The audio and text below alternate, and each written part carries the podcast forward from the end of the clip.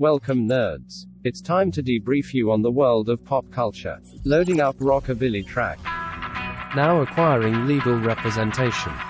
Preparing updates on movies, TV, wrestling, and more. ANS 5.0 activates in 3, 2, 1. Welcome to the Amazing Nerd Show. Hey, this is Christian. Hey, this is Damon. And this is the Amazing Nerd Show. All right, on this week's podcast, we're breaking down episode three of She Hulk and reviewing the latest episode of House of the Dragon. Plus, we're breaking down the card for AEW's All Out. All right, but before we move on, Damon, what time is it? It is giveaway time uh, once again. The show is coming off one of our most successful months ever, and the fact that we've been doing this for almost five years and we're still growing is pretty fucking amazing. So we thought we'd celebrate a little by giving away a copy of your choice, either Doctor Strange, The Multiverse of Madness, or Thor, Love and Thunder on Blu ray. Uh, to enter for a chance to win, all you have to do is either write a five star review on Apple Podcast or leave a five star rating on Spotify. Uh, once you're done doing that, take a screenshot, DM us it uh, at Amazing Nerd Show on all your favorite social media platforms, and you are automatically entered for a chance to win one of those Blu ray copies. Now, once again, if you've done this already in the past, hell, do it again. It still helps with the algorithm, and you get a chance to win. Uh, I mean, this isn't a humble brag, but we've got a lot of people subscribed to the show over on Apple, and that's where we get like the majority of our downloads. Uh, so, like, if just one out of 10 of those subscribers would just take a minute and do this, like, it would actually be like life changing for the podcast. So, I mean, please take the time to do it, uh, you know, regardless if you want to win a copy or not. Now, let's say for some reason you don't listen to the show on either one of these platforms. That's totally cool. We still want you to have a chance to win. So go ahead and follow us either on Twitter or on Instagram at Amazing Nerd Show. On Twitter, go ahead and retweet the pin post. On Instagram, go ahead and like the pin post. And then make sure to DM us and let us know that you want to be entered for a chance to win one of the copies of the Blu rays. And that's it. That's all you have to do. So hopefully that's not too confusing. Uh, at some point at the end of September, we'll go ahead on the podcast and announce a randomly selected winner. And just like our other contests, this is going to be a podcast only uh, giveaway. So just because we want people who actually listen to the show and support us weekly to have a chance to win. So that's it. Uh, hopefully that wasn't too complicated. We just want everyone to have an opportunity here. Uh, you know, so make sure you go ahead, do yourself a favor. Uh, do one of those four options. Hell, do all four of those options. Uh, and you're officially entered, and good luck. Let's get into the news. Every week, we collect the biggest headlines and rumors in nerdom. We're not mild mannered reporters, we're mere podcasters with opinions.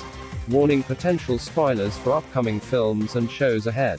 Check timestamps to avoid spoilers. You have been warned. Well, up first, we got confirmation from Disney that Kate Bishop will be part of Marvel's Phase 5. This story coming in from the direct that Hailee Steinfeld will return in Phase 5 of the MCU as Hawkeye. It was coming out of an article that seems to be, you know, released by the official Latin Disney website where they posted about the heroes you need to know before Phase 5.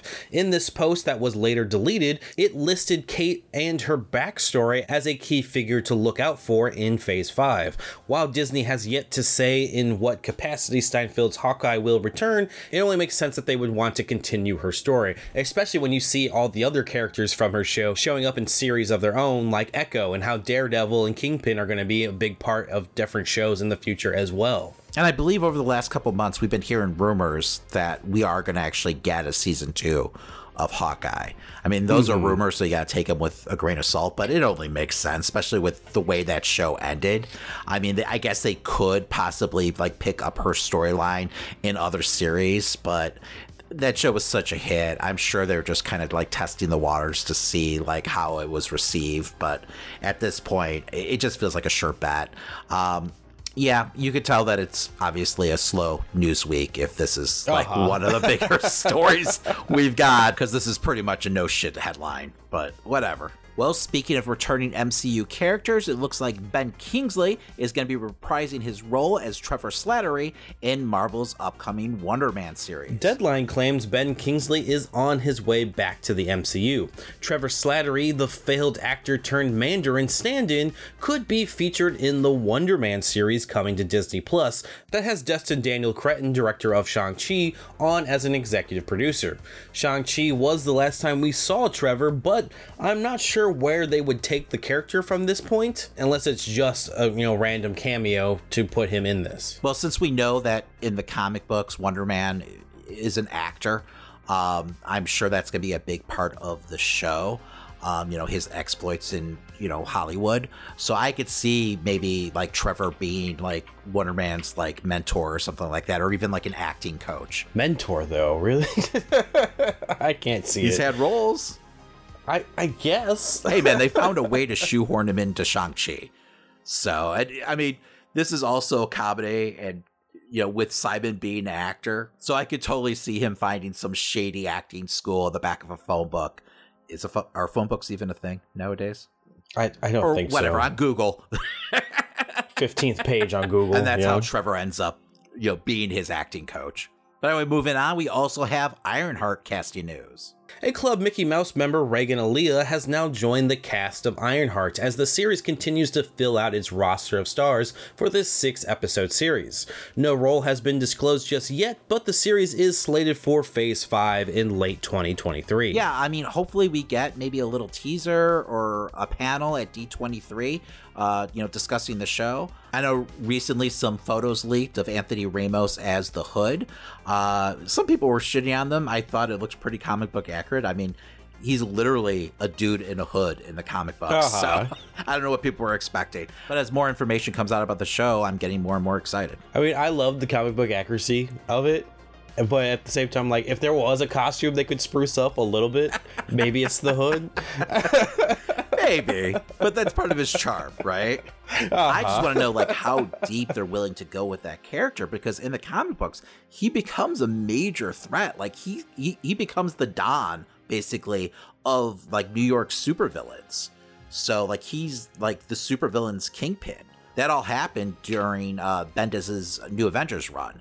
So um you know, I mean, I think there's one point where he even gets his hands on the Infinity Gauntlet. So, like, I don't expect them to go there, but I mean, he becomes a big time player. So, let's see what the future, like, you know, has in store for him. While editing the show, we got one more quick Marvel rumor that dropped this week. That being Thunderbolts could be led by Florence Pugh, who has been a breakout star in the MCU since her first appearance in Black Widow. The Thunderbolts film was officially announced during San Diego Comic Con with a July 26, 2023 release date, and looks to be a team recruited by Fontaine, as we saw from Falcon Winter Soldier and Black Widow. Deadline's Justin Kroll started the rumor of Yelena being the leader this week on a podcast where he stated that not only is the team being led by her, but she is the main focus, as this is supposedly Yelena's spin-off of Black Widow. Florence Pugh's you know performance as the character really stole the show during Hawkeye, so I'm excited by you know the prospects of Yelena being a focus in a feature film. But we'll have to wait and see you know next year to find out if these rumors are true.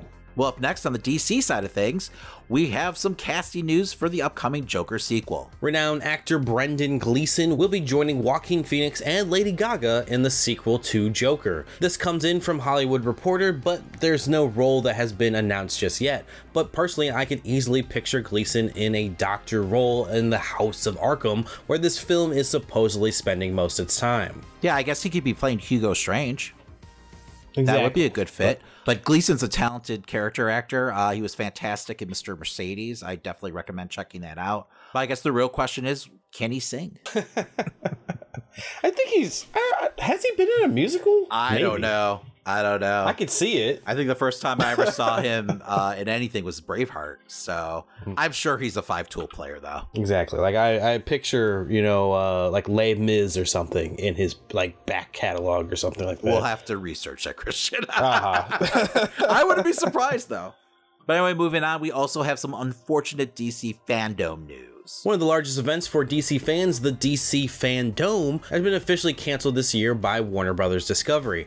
Popverse confirms that the virtual event is being sidelined with a statement from Warner Brothers Discovery promising bigger announcements are coming to in person events such as Comic Con. This doesn't seem like too much of a big shock. I would imagine if they were to do an event, it would have been announced at least by August, but it is interesting to see that they are looking for a bigger presence at future Comic Con events. Yeah, I mean, there's absolutely no way they want to have any giant panels right now and answer any questions from the Uh-huh. press, especially since everything's so much in the air.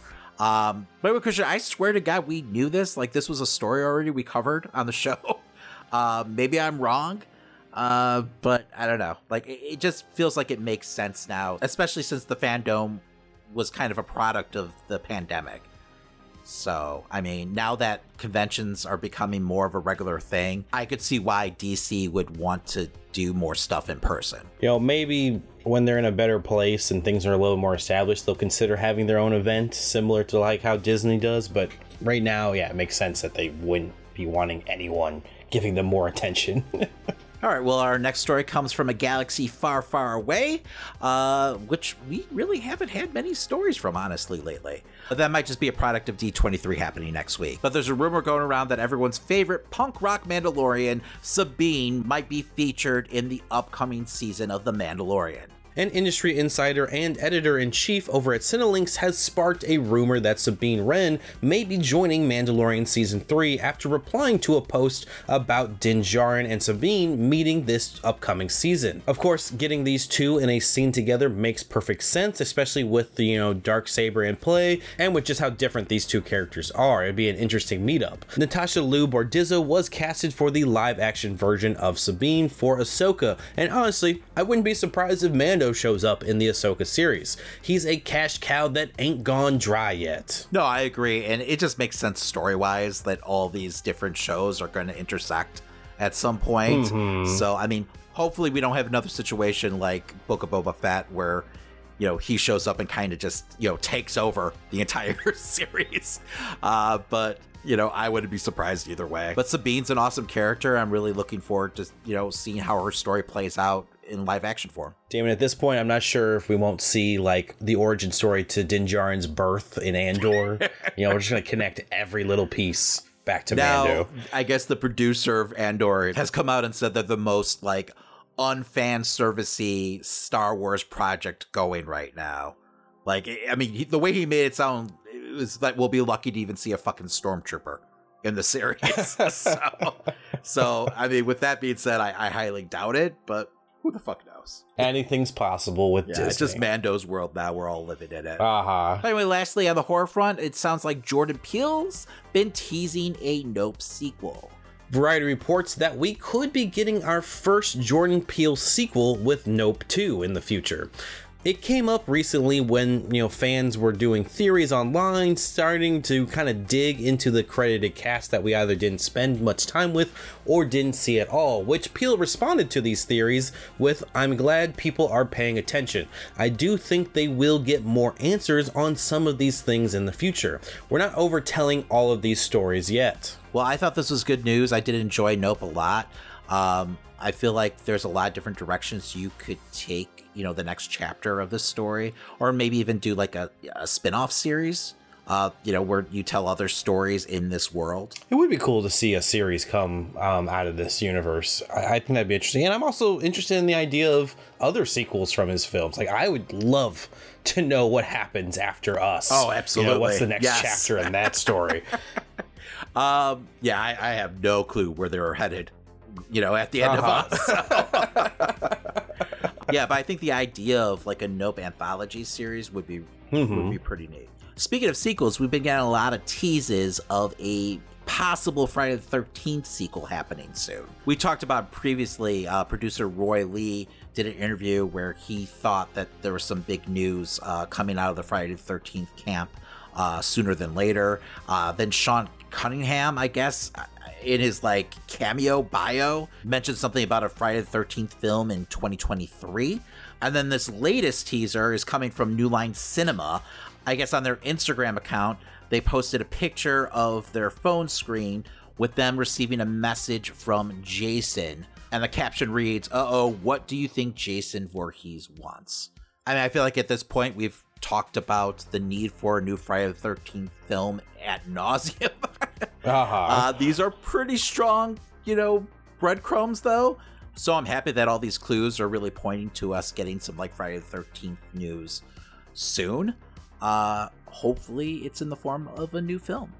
like I want to get excited for the you know prospect of another Friday the 13th. I just hope it doesn't you know hit another snag and then there's another development hell and or who could possibly get the rights again. I, I hope that's not like another big issue for them. I'm guessing though that New Line and Sean Cunningham wouldn't be dropping, you know, so many hints if they hadn't come to some kind of agreement legally uh, with the uh, screenwriter from the original Friday the 13th. So hopefully that's all in the past, and you know we've got some Jason, you know, coming our way. All right, Christian. Well, I hope you're ready to twerk. Uh, let's go ahead and break down episode three of She-Hulk. Warning spoiler alert. Major spoilers for She Hulk ahead. You have been warned. The Sorcerer Supreme, master of the mystic arts, leader and former librarian of Kamar-Taj. Yeah. You realize that you've just admitted to facilitating a prisoner escape, which is a crime. I must depart. After last week's discovery of the Abomination's visit to the fighting pits, Jennifer Walters confronts Blonsky. Um, but Emil Blonsky claims that he was forced out of his cell by none other than the Sorcerer Supreme, Wong, which Jen, trying to save her case, immediately has her paralegal try to reach him. Definitely feel like this is a cover story that Wong and him came up with. Right? Oh, yeah. They felt like it was coached, Right. for sure. But I'm still hoping there's no validity to your speculation that, you know, Wong has a gambling problem. Six more episodes to Uh-huh. find out, right?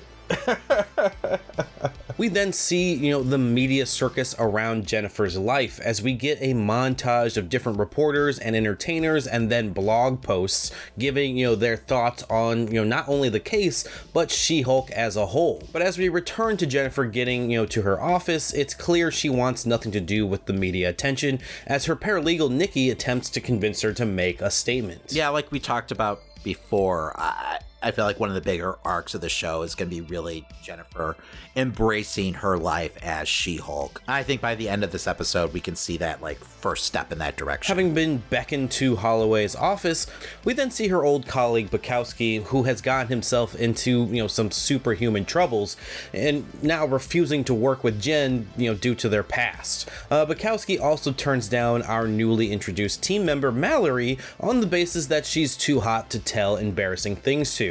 In the comics, Mallory Book is often a professional rival of Jen's, and I imagine we will see that develop later on in the show. For now, Bukowski has been, you know, fooled into a relationship with a shape-shifting light elf who was pretending to be Megan Thee Stallion. Being the only team member left, Pug takes the case. Man, Bukowski is the fucking worst. Like, I know this is horrible to say, but like, even his face makes me mad. um, but I mean, he's the actor's great at his role. Uh, I will Uh-huh. say that because I just hate every minute he's on screen. Uh, so Christian, I'm in my 40s and I've been listening to the same music that I was listening to when I was like 13. Uh, so I, like, well, I heard the name, you know, Megan Thee Stallion before. I had no clue who she was. Uh, but apparently she's a big deal.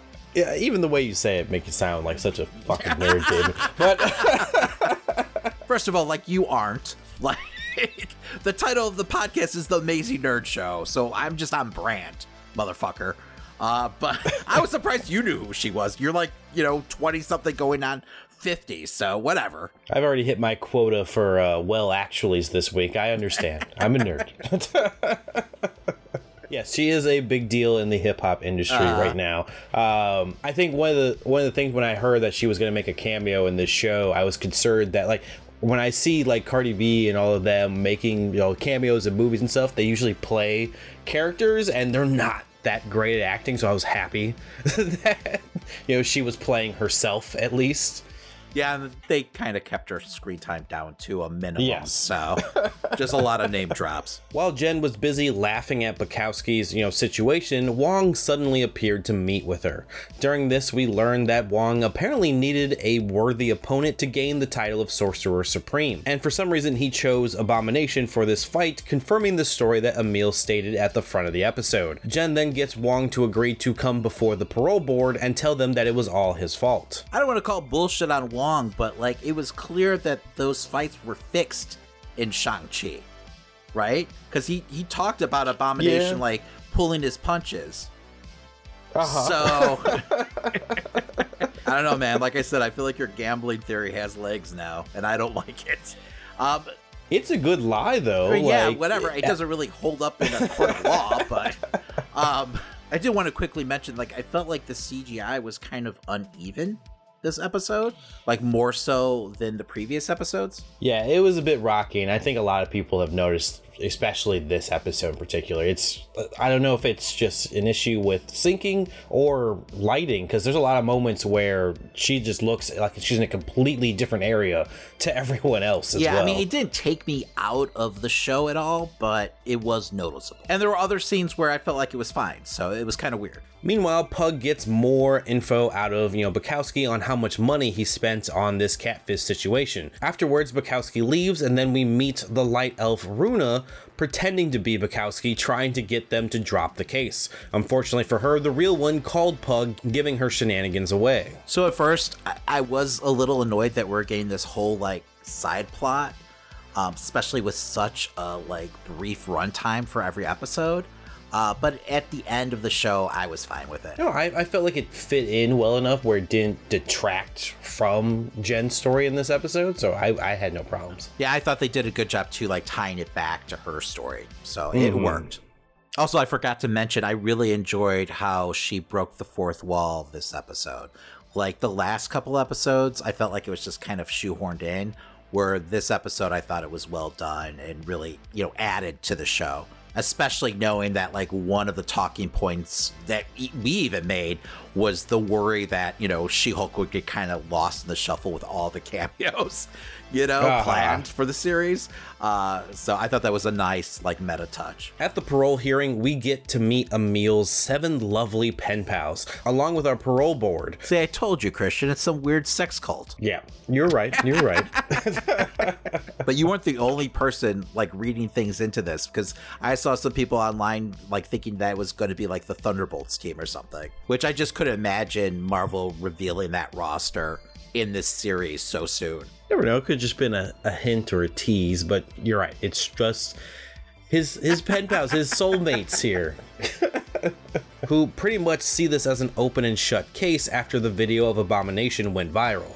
And with Wong being late to the hearing, it was starting to look that way, but Jen holds off for time as long as she can after giving multiple character witnesses from the prison time to speak on, you know, how Emil has changed as a man and how he's helped change their lives. But having touched the lives of so many guards doesn't seem to be enough, you know, especially after, you know, breaking out of prison. Luckily, Wong shows up at the last possible minute and explains what he did by freeing Emil, which I still don't fully believe either of them were telling the truth about that situation. So I don't know. Like, do you think Abomination is like working everyone, including Wong?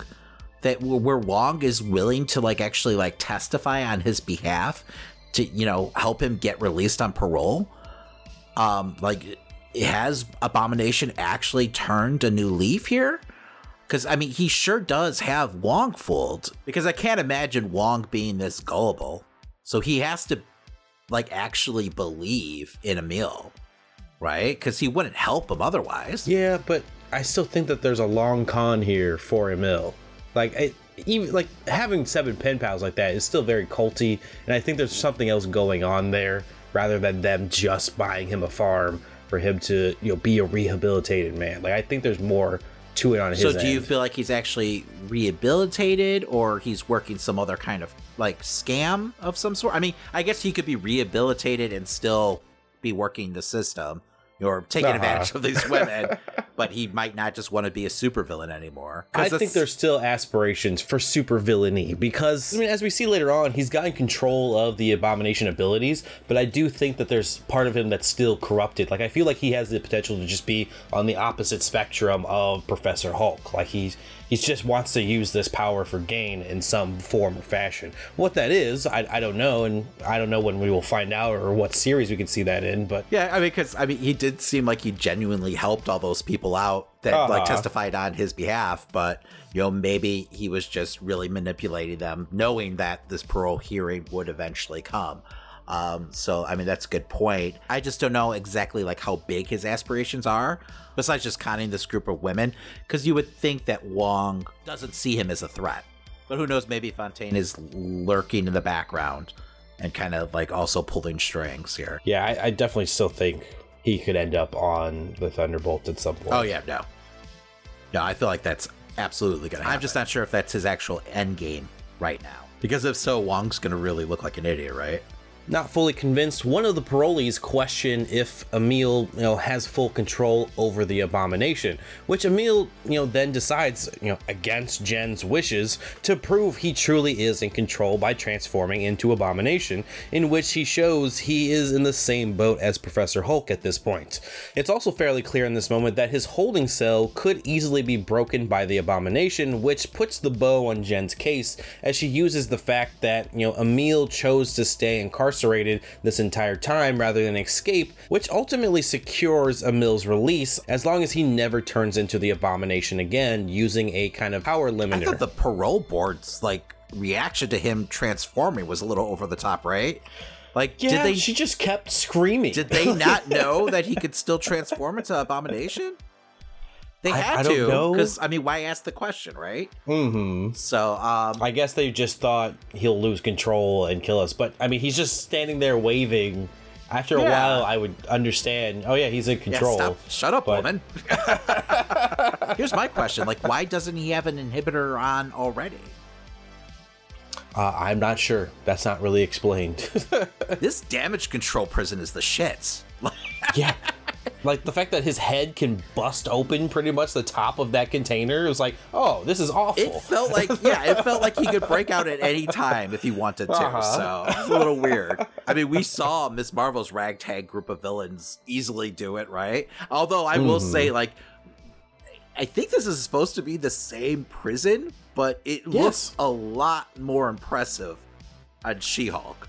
So Well, maybe yeah, I said that in the first episode. I was like, this looks much more advanced. so maybe Miss Marvel had a much smaller budget, right? Because I mean, th- we had a lot of great like coverage shots and everything like that. They put time into this prison, so because like they made sure to like shoot it in the middle of the day and everything, and show like how massive it was. Um, I Miss Marvel felt like some abandoned warehouse. I was gonna say like the freezer section at a like TGI Fridays or something. You know, the yeah, basement. because they had that like whole weird like pipe system working for them where Uh-huh. like they have them like chained. And then in She-Hulk they have some like crazy like laser grid technology happening. Exactly. So I, I don't know. These showrunners need to talk a little more, it feels like.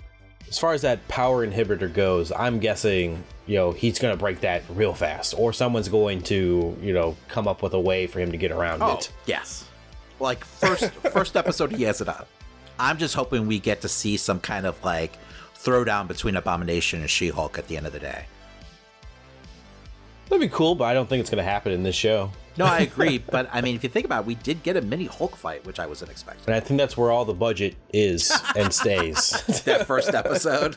uh huh. They're like, that's it, we're out of money. Insert leapfrog.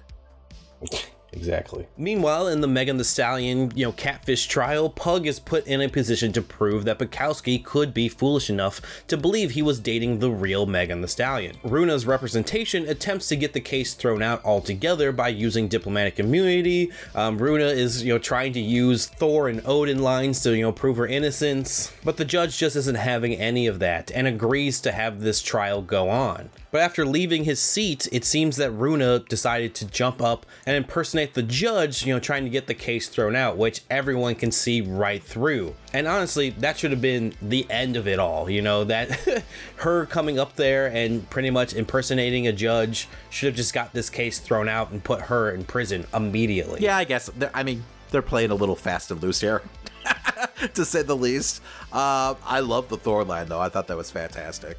Like, I don't want to see them become too much of a parody of the MCU, but I think once in a while, as long as it's not too like heavy-handed, it's totally fine. Pug, while having lunch with Jen and Nikki, gets an idea to use Jen as a witness to just how delusional Bukowski is, which, while Jen is on the stand, you know, really seems to prove just how self centered and obnoxious that Bukowski is, and how he would be willing to believe in something like a Hollywood dating site that he is currently paying monthly for. This testimony is enough for the judge to believe that he got duped by Runa, and as Megan herself said, there's only one real Megan Thee Stallion, as she makes a cameo at the back of the courtroom room.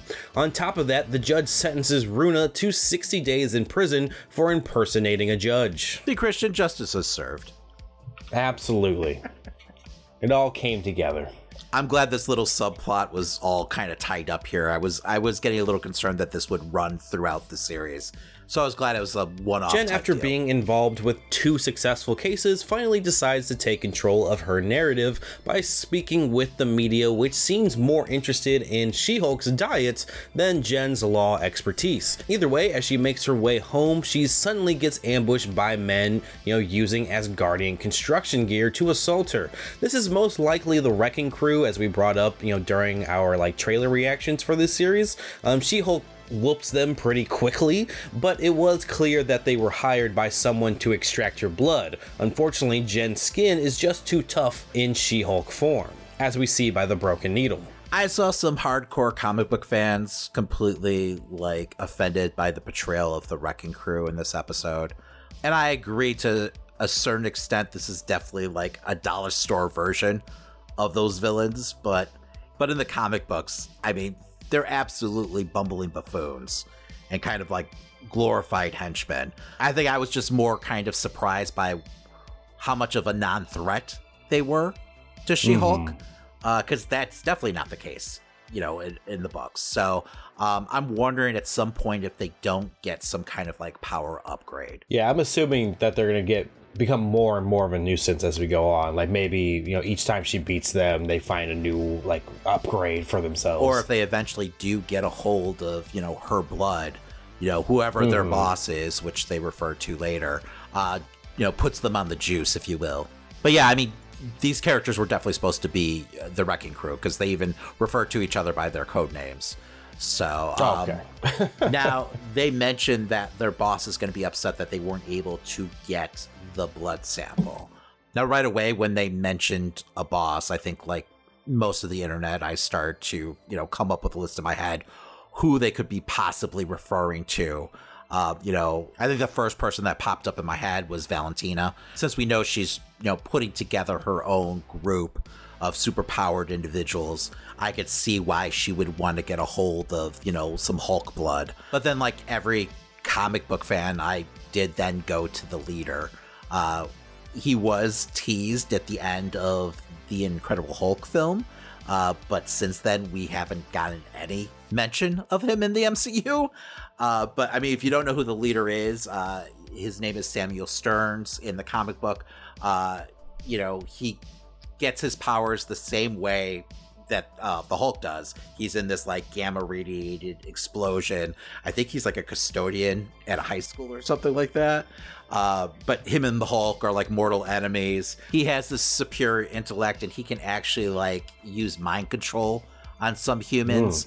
Uh, at one point, he's trying to get the Hulk to work with him in the books, uh, believing that with Hulk's brawn, he can take over the world. Uh, but then he becomes just obsessed with like destroying the Hulk. So much so that he actually teams up with Thunderbolt Ross to take him down. And he is actually partially responsible for Ross turning to the Red Hulk later on in the comics.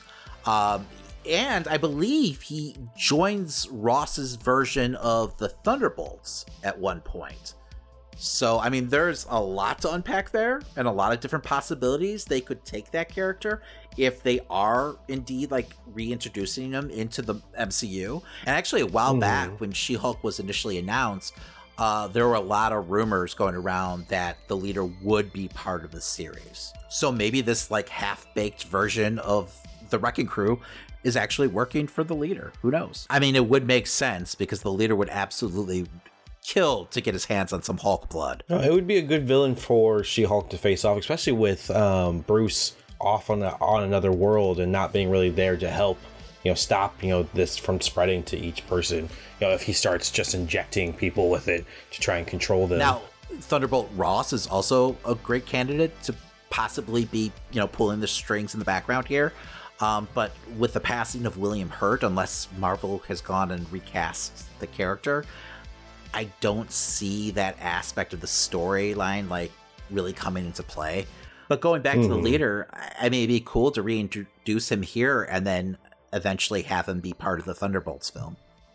Yeah, I totally forgot that you know he made an appearance there at the end of the Incredible Hulk. I, I don't remember anything about that film. I think that's the one MCU film I always skip when we're doing the rewatches and stuff like I, that. you know, honestly, I didn't mind that movie at all. Yeah, I mean, it's been years since I've rewatched it, but Mhm. I didn't mind that movie when it came out. And I'm a big like Edward Norton fan, so maybe it's time to you know rewatch it, especially knowing that She-Hulk isn't scared to like dive back into the Hulk's story and continuity. Who knows how many other references they're going to make to that film? Like, could we possibly get a Betty Ross appearance? I mean, what's Liv Tyler doing, right? I know, right? Uh, not much, right? I don't know. I'm not throwing shade at Liv Tyler. we do kind of live in a bubble, in all fairness. So, I mean, the last thing Uh-huh. I saw her in was like The Strangers, but I'm sure she's done more stuff since then. Yeah, but we could get Red She-Hulk. You know? That is a possibility, but then I feel like you definitely have to like recast Thunderbolt at that point. Anyway, I Uh-huh. thought this was a fun episode. Um, I like the little mystery that they kind of set up here. It's funny because after that whole scene, I was like, oh yeah, they probably do need like a villain for She-Hulk to go up against. the show's been such a breeze. It just, you know, Mhm. it feels so much like, you know, a sitcom that for some reason I, I it just didn't cross my mind after a couple episodes. Well, I was wondering if it was just going to stick to the courtroom in the end. Like I thought possibly, oh, you know, Mallory Book could be like just the series' big bad at the end. You know, it's just someone that she's going up against in the It'd court trial. really lame. but I mean, yeah, I mean, yeah, I'm sure she'll end up being somewhat of a villain, you know, for Jen. But I mm-hmm. think I was kind of just expecting the villain to be introduced through one of her cases. So the fact that it's, you know, really tied into, you know, her new life as She Hulk makes sense. And we talked about it before in the first episode, like everything that they foreshadowed with the Hulk blood and everything like that. We knew that was eventually going to come into play. Now, Christian, some people took issue with the uh, twerking in the mid-credit scene. Uh, I don't know about you, but I didn't have a problem with it because I felt like it fell in line with the tone of not only the show but the comic that it's based on. Like I could totally see this, like you know, scene play out on you know Byrne's run. So I don't know. I mean, Damon, some people just don't know how to have a good time, and I feel like everyone would benefit more from twerking. So, Just relax and twerk, people. exactly. Yeah, I, I absolutely don't see this as some kind of betrayal to the character, so whatever. No. Um, but anyway, like I said before, I really enjoyed this episode. I feel like the humor is just meta enough where it doesn't necessarily cross over into parody, which I appreciate. Like, I don't want to feel like I'm watching a Saturday Night Live skit about the MCU. And I don't, I don't feel Uh-huh. like I'm getting that here. with the combination with how this episode was like paced in general, I would I think I could handle the rest of the series being like this, where we get a small side story that ties into whatever Jen's big story throughout the rest of the series. No, I agree, and I was actually impressed with how well they handled uh, the Abomination storyline because I really thought that Mhm. was going to like extend into multiple episodes, but it looks like Abomination's now out, he's a free man. So they're definitely using their time wisely, especially with such, you know, a short runtime. But anyway, make sure to join us next week as we break down episode four of She Hulk. And now a quick word from our sponsor, Manscaped. Hey, you, got Bush? Well, you definitely do if you haven't tried the best products from our sponsor today, Manscaped. Taking control of your bush is important. These products are so good, you're going to be showing pride in your new bush free yard. It's a fact that you'll have the best kept nutsack on the cul de sac, so save big and be the most hygienic version of yourself by using our discount code 20NerdShow for 20% off plus free shipping at manscaped.com. Listeners, you know I don't got bush because Manscaped helps keep my rocket raccoon high and oh. tight.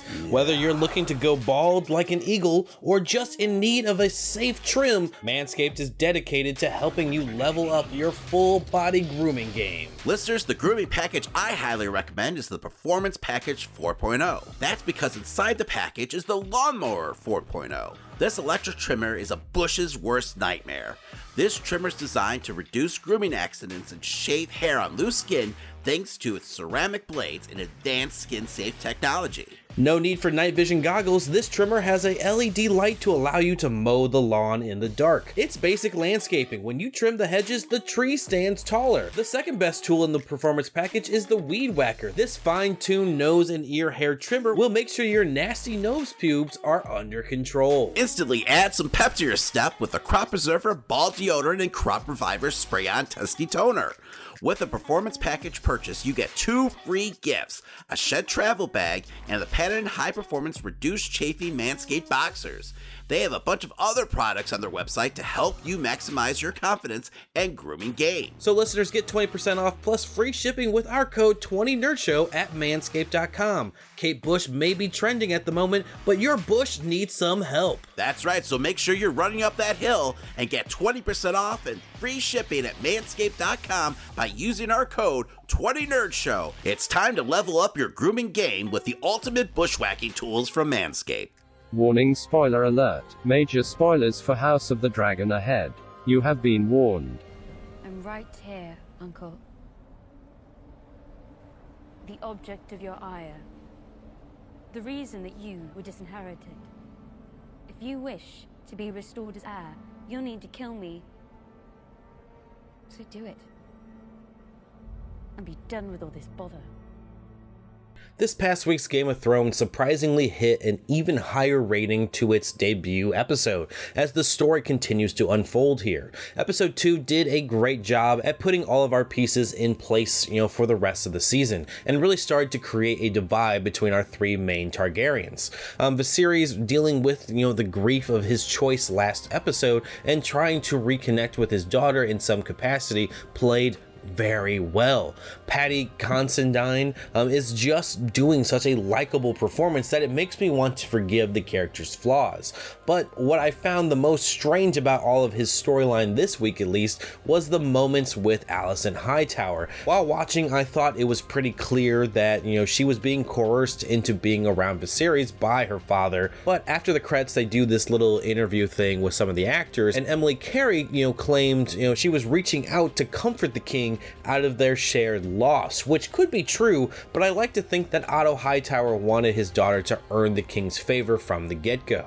Rhaenyra, this episode, gave us a small glimpse of the kind of queen she may become, as we saw her deal with Daemon without causing any bloodshed after he stole a dragon egg. With the king burning his bridge with House Velaryon by choosing not to marry a 12 year old of all things, and with the threat of the crab feeder on the horizon, it seems we will be getting our first big battle sequence in episode 3. The Velaryons now seem to be backing, you know, Daemon, and with their support, a win against the crab feeder could bring even more people to the side of Daemon and his claim to the Iron Throne. While he is a scumbag to a degree, again, Matt Smith's performance and the show's writing is giving him more dimension than your usual antagonist. He still shows care for his brother and niece throughout this episode, but his ambition for king and natural leadership skills will definitely bear fruitful as we approach Civil War. My only negative so far for the show is that I'm not a big fan of the time jump aspect.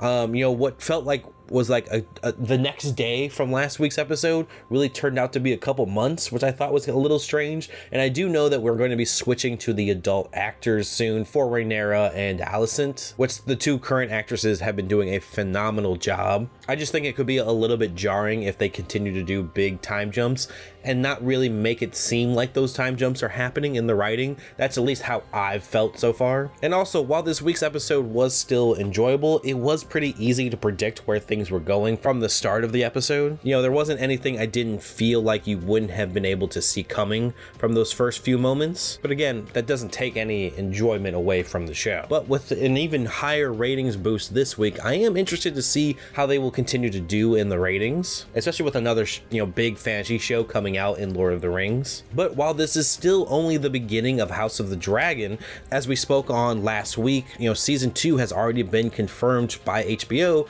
but a report came out this week that showrunner Miguel Sapochnik won't actually be returning for that second season. Having been directing, you know, episodes in Game of Thrones since season 5, this came to this came as a bit of a shock, especially after these first two episodes were so well received. However, there's been speculation that he may have just been on to start this series and perhaps hop onto another of the, you know, many potential spin-offs for Game of Thrones. But who knows, for now, I'm just satisfied getting a little bit more fantasy in my weekly show rotation, and I'm excited to talk even more Thrones and Lord of the Rings next week. And now it's time for Christian's Corner. This past week in gaming has surely slowed down after Gamescom, but we did get an update on the future of Activision Blizzard games with Xbox.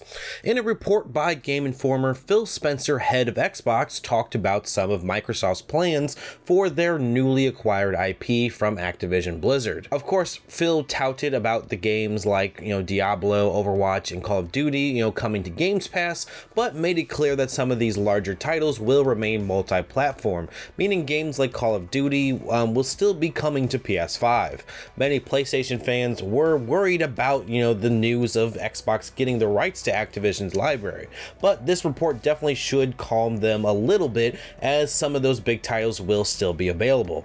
But I can't say that will last forever. Microsoft has pointed to their treatment of Minecraft making it, you know, accessible everywhere, but I'd like to point to the fact that, you know, they have intentions of putting Bethesda games only as, you know, Xbox titles going throughout the future. At the same time, financially, it would be a waste to strangle the player base for games like Diablo and Call of Duty, you know, these massive multiplayer experiences. So I think it was a wise play by Phil and company to keep it multi platform.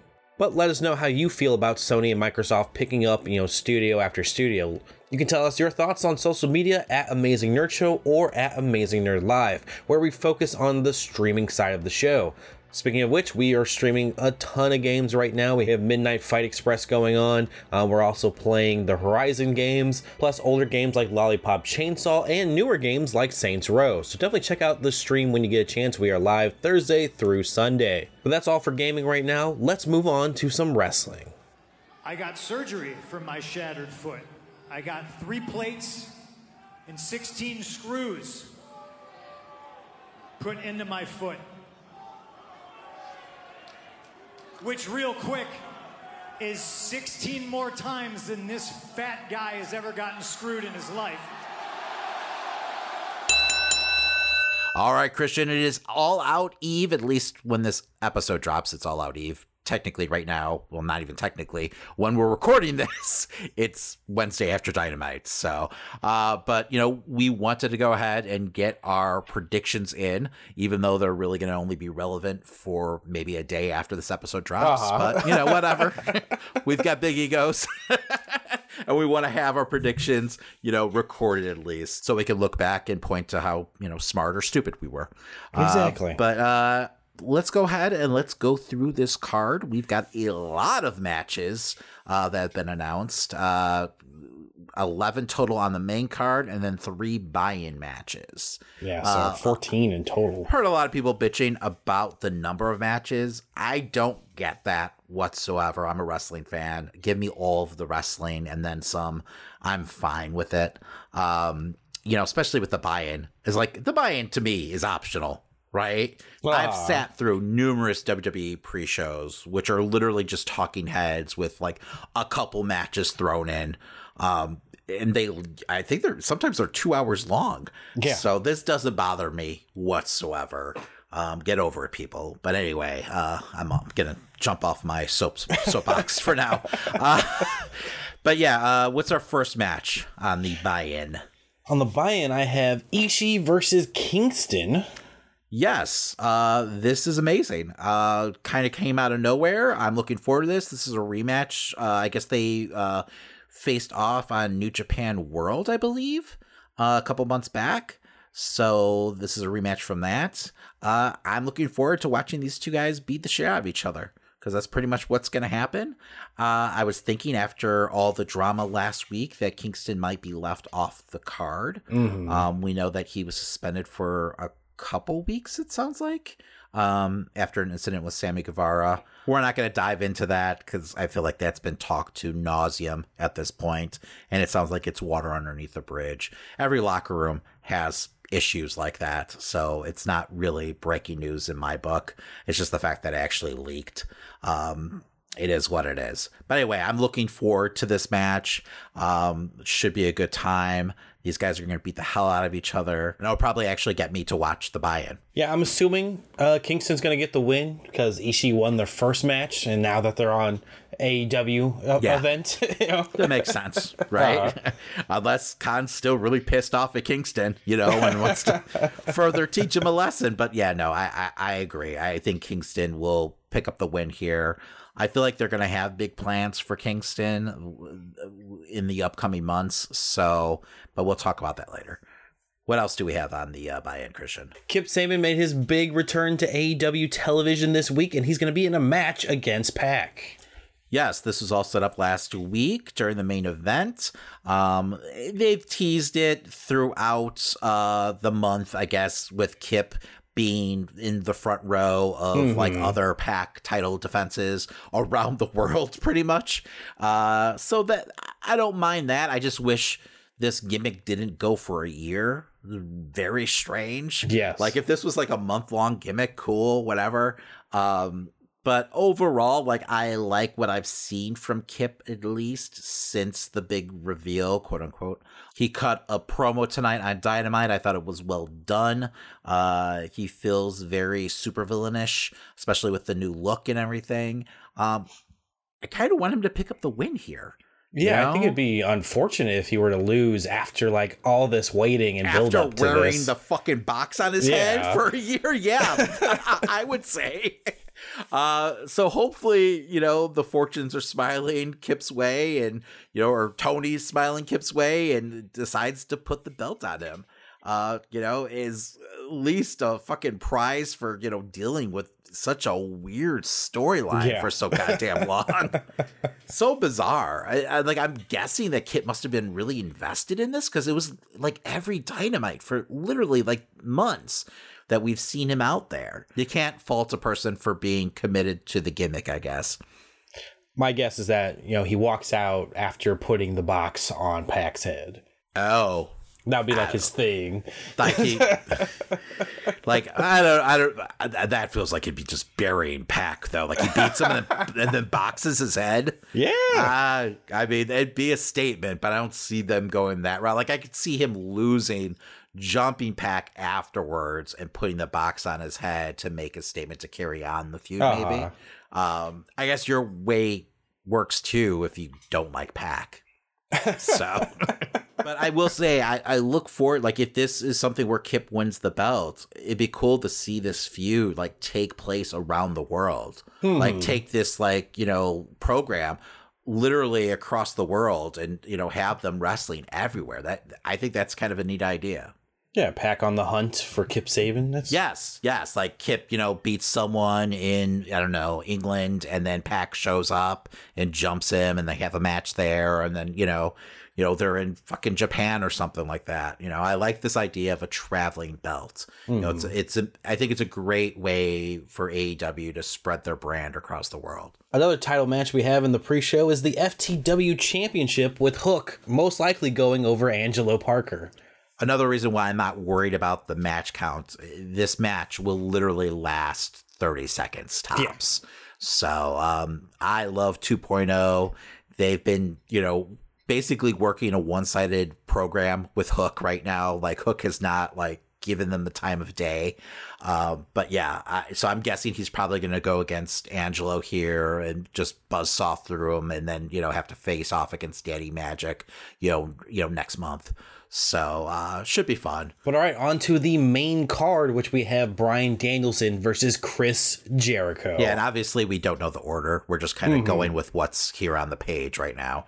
Uh, so I liked what they did tonight with this program, how they continued it, how Garcia apologized to Jericho. Um, seemed like he was going to be siding with him, but you could still hear like he was at least reluctant in his apology. Um, you know, Bryan had a fantastic match with Jake Hager. After the match, we had gang warfare, which I'm getting kind of tired of, you know, especially between these two groups. But luckily, you know, there was a reason behind it. Uh, they were trying to tell a story. Uh, because once the ring cleared and, you know, Jericho had a chair in his hand, he was about to, you know, crush Bryan with it. Garcia made the save, grabbing the chair out of uh, Jericho's hands. And it seems like what they're going for here is like almost like Garcia wants Jericho to prove to him that he can do it in the ring without, you know, all the shenanigans. Yeah. He wants to see that Lionheart Chris Jericho prevail on Sunday. Um, now, part of me still believes this is all a setup for Bryan. Uh, and you know, Garcia's pulling the wool over his eyes, and we could possibly see, you know, the JAS pull a swerve here, and Garcia's like completely aligned and in the back pocket of Jericho. Um, but I don't know. I'm, I'm not sure. Uh, they do have a match set up for Garcia against uh, Wheeler uh, Dynamite. Yeah, for the pure um, championship. You know, I, maybe that's the match that officially has him joining the Blackpool Combat Club. You know, maybe uh, you know Garcia. In, yeah, yeah. You know, right? He they beat the fuck out of each other. Um, it's for the pure title, which you know traditionally you have to shake hands before and after the match, but that's kind of like you know Garcia's initiation into you know the group, um, and he you know becomes a full member at that point you know, or it's just another, you know, blood feud match, you know, between those two. Either way. So I, I don't know. I'm looking forward to this match between, you know, Bryan Danielson and Jericho. We haven't seen it that much, surprisingly, especially with them being in the WWE for so long together. Uh, there's only been a handful of instances where they've actually faced each other in a mm-hmm. singles match. I believe like two or three. So, um, and these are both very different versions of those wrestlers nowadays. So I'm looking forward to what they put together in this match because uh, I mean, both I feel like are really like you know firing on all cylinders right now. Oh, absolutely. I think for me with Garcia, it's like because he already kind of gave his loyalty before the match. I feel like we're going to see a little bit of the same at the actual pay per view, where you know Jericho and Bryan are going to go at it, and then eventually Jericho is going to try and start to cheat, and that's how Garcia gets involved once more. I don't think he's going to turn on Bryan again, though. So do you think it's going to be like he's indecisive? They're going to play that up, and yeah. then like he just officially joins on Dynamite, maybe. Probably. Um, I could see that. I could see them going like he's being sincere about how he's feeling, everything like that. I just don't trust Jericho. Like it, feels like he's uh-huh. that kind of heel where he would have a master plan like this in place. Also, Bryan's been way over the top cocky about everything that's going on. so part of me actually wants it to blow up in his face. Because even said, when though, like you... even when Garcia was in the ring, I want to make this point uh-huh. Even when Garcia was in the ring with Jericho last week, and Bryan came out, like Garcia is pouring out his heart, and like Bryan's just like laughing basically yeah, at the yes. whole situation. So I could see him resenting that, you know. Yeah, you're my hero, but you're sitting here laughing about like my emotions. So um, you know, I mean I just I love the fact though that Bryan hasn't like changed his character to fit this to this situation, really. You know, he's still kind of like that tweener at this point. So, um I don't know. We'll, we'll see where it all heads to. Um, to play devil's advocate, I mean, maybe Garcia, you know, is with JAS, like I was saying. He beats, you know, Wheeler for that title on Dynamite, and then you set up this, you know, this huge feud with Bryan over that title. So, um, you know, because Bryan doesn't have a title right now.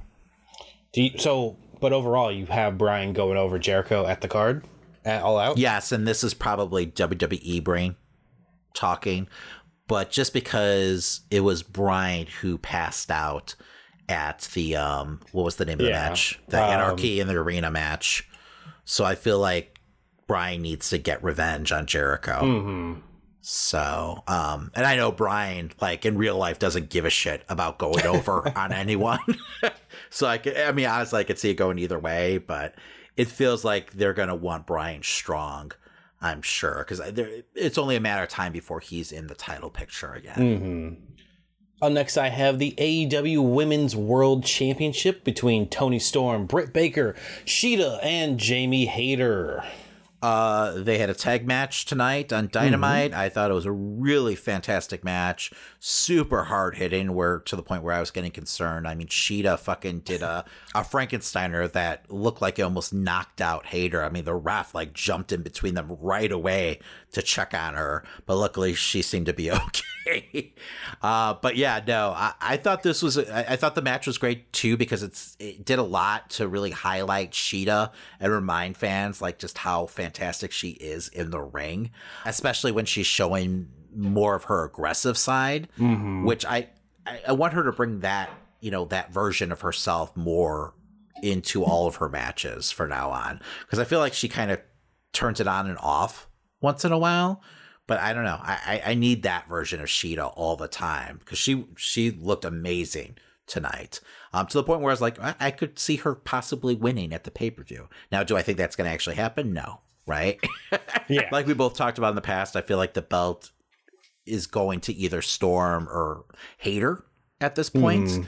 Um, you know, I think they tried to like fool us by having Britt take the loss. And in typical wrestling math, usually it- in this once again could be WWE brain, but usually the person who loses before the pay per view is walking out the winner at the pay per view. Uh, I think they're trying. They're they're they're feeding off of that though. I feel like they're trying to set us up to make us believe that Britt is going to win at the pay per view, just to have you know Toni or uh, possibly Jamie walk away with the belt.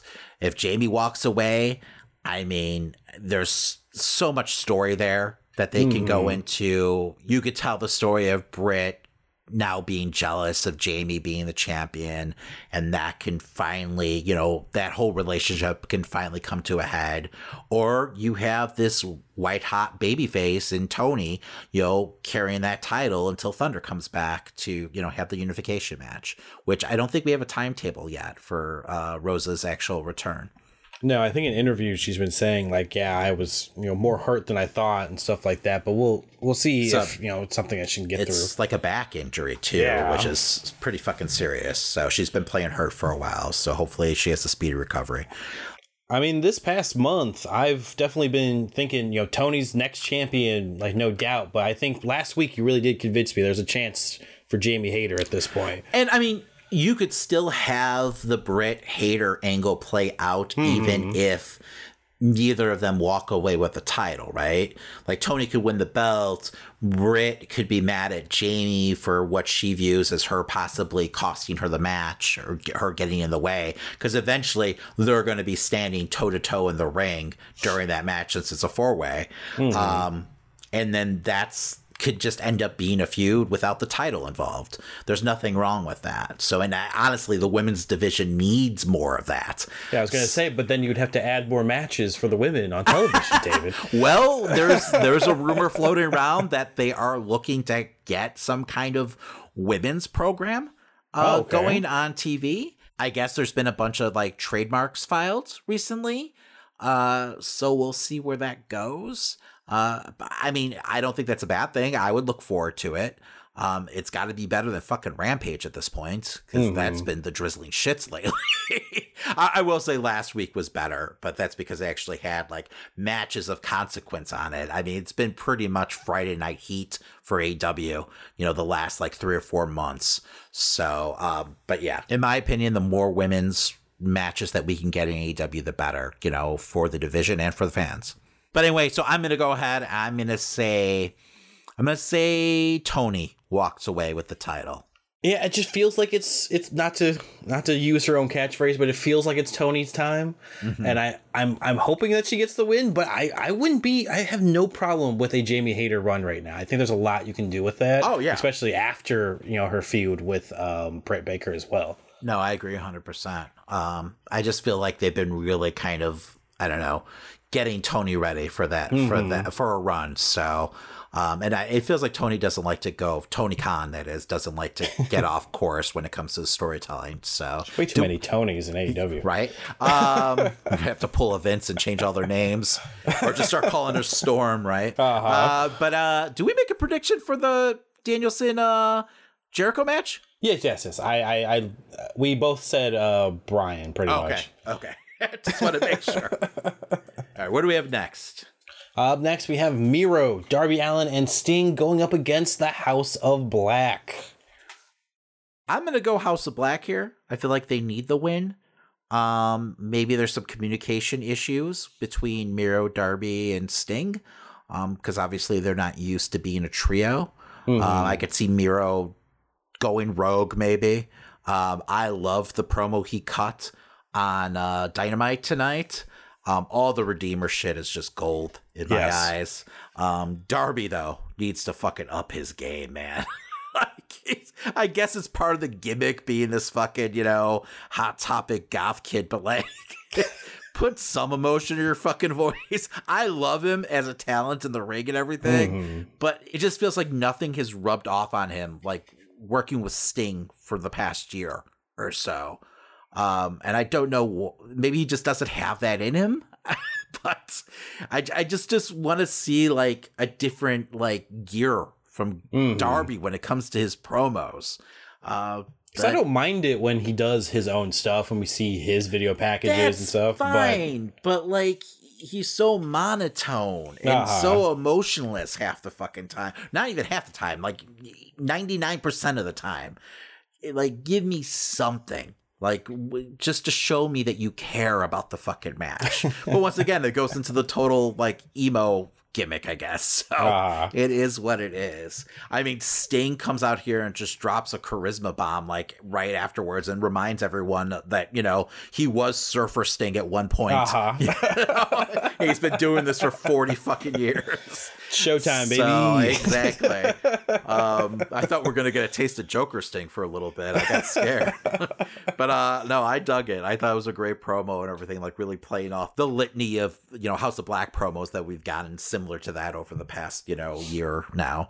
Um, but yeah, no, I'm looking forward to this match. I guess there was some weird rumor that Malachi Black got released before Dynamite, which like numerous news outlets confirm not to be true whatsoever.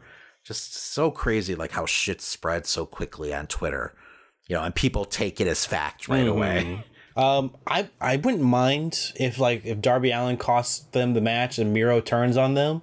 I do think the House of Black do need a win. I feel like we should keep them strong for whatever goes down with the trios after all of this. Like I feel like they need to be a big presence in the trios division. Ag- Agreed. Agree 100%. And I think having a match like this on the card is important to really establish the trios division. Yeah. Like you can't just be having like one trios match every pay-per-view. Like if this is going to be a real division, I think there should be multiple trios matches, you know, on these cards and like, you know, on dynamites and rampages, Mhm. which I feel like was the case until recently. Like they announced those trio titles and then we just stopped having trios matches, you know, until the tournament started. So Plus, an um, extended Miro Darby Allin feud is always going to be good. So yeah, yeah. I mean, they had a fantastic feud. What, like early last year? Was it?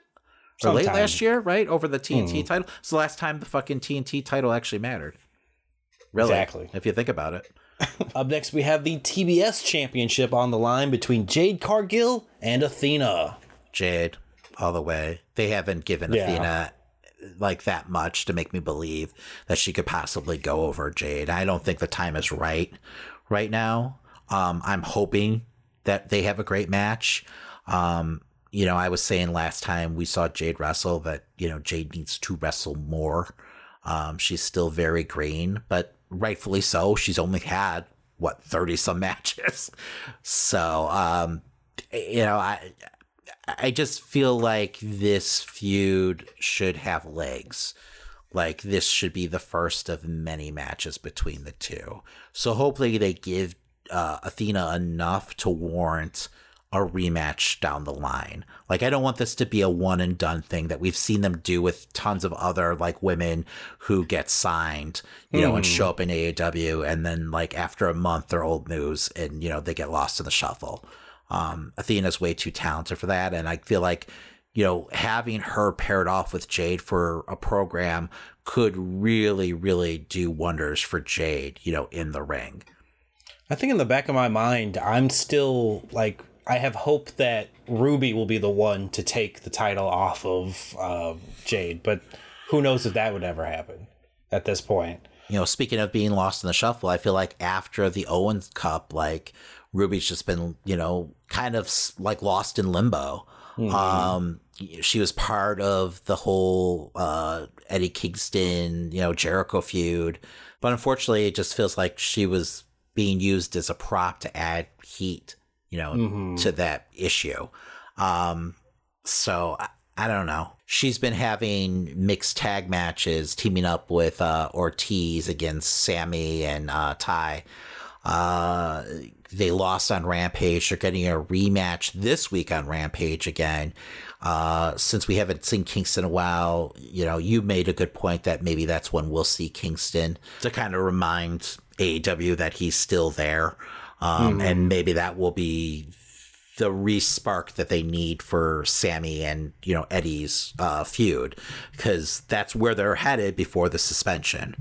Um, you know, and I, I- I'm guessing too. At least that's what everyone was kind of fantasy booking that Kingston would be having a big part in the Arthur Ashe you know stadium show. That's only two weeks away though. Yeah. So I, at this, I don't know. Right We'll now, it we'll doesn't see. feel like that's possible. I know, right? Which is, I mean, it is unfortunate because it just felt like the perfect place for him to have, Mhm. like, to get a title shot. Um, I mean, they, they could still pull it off, I'm sure, you know, depending on who wins, you know, that match, but we'll talk about that later. But regardless, yeah, I have Jade going over here. yeah, same. Up next, we have Jungle Boy versus Christian Cage. Yeah, uh, on Dynamite, they had a nice little sit down interview with JR. I thought was pretty well done. I think it got the feud not back on track, but I felt like it got the, the momentum back where it should be. Because I feel like the last two weeks, they've been kind of treading water. But I thought this really like fanned the flames a little uh, to get you, you know, back interested in it at least. Um, or at least remind you why you were interested in the 1st place. Mhm. Because this feud was hot when it first started, you know, when Christian eventually turned and everything.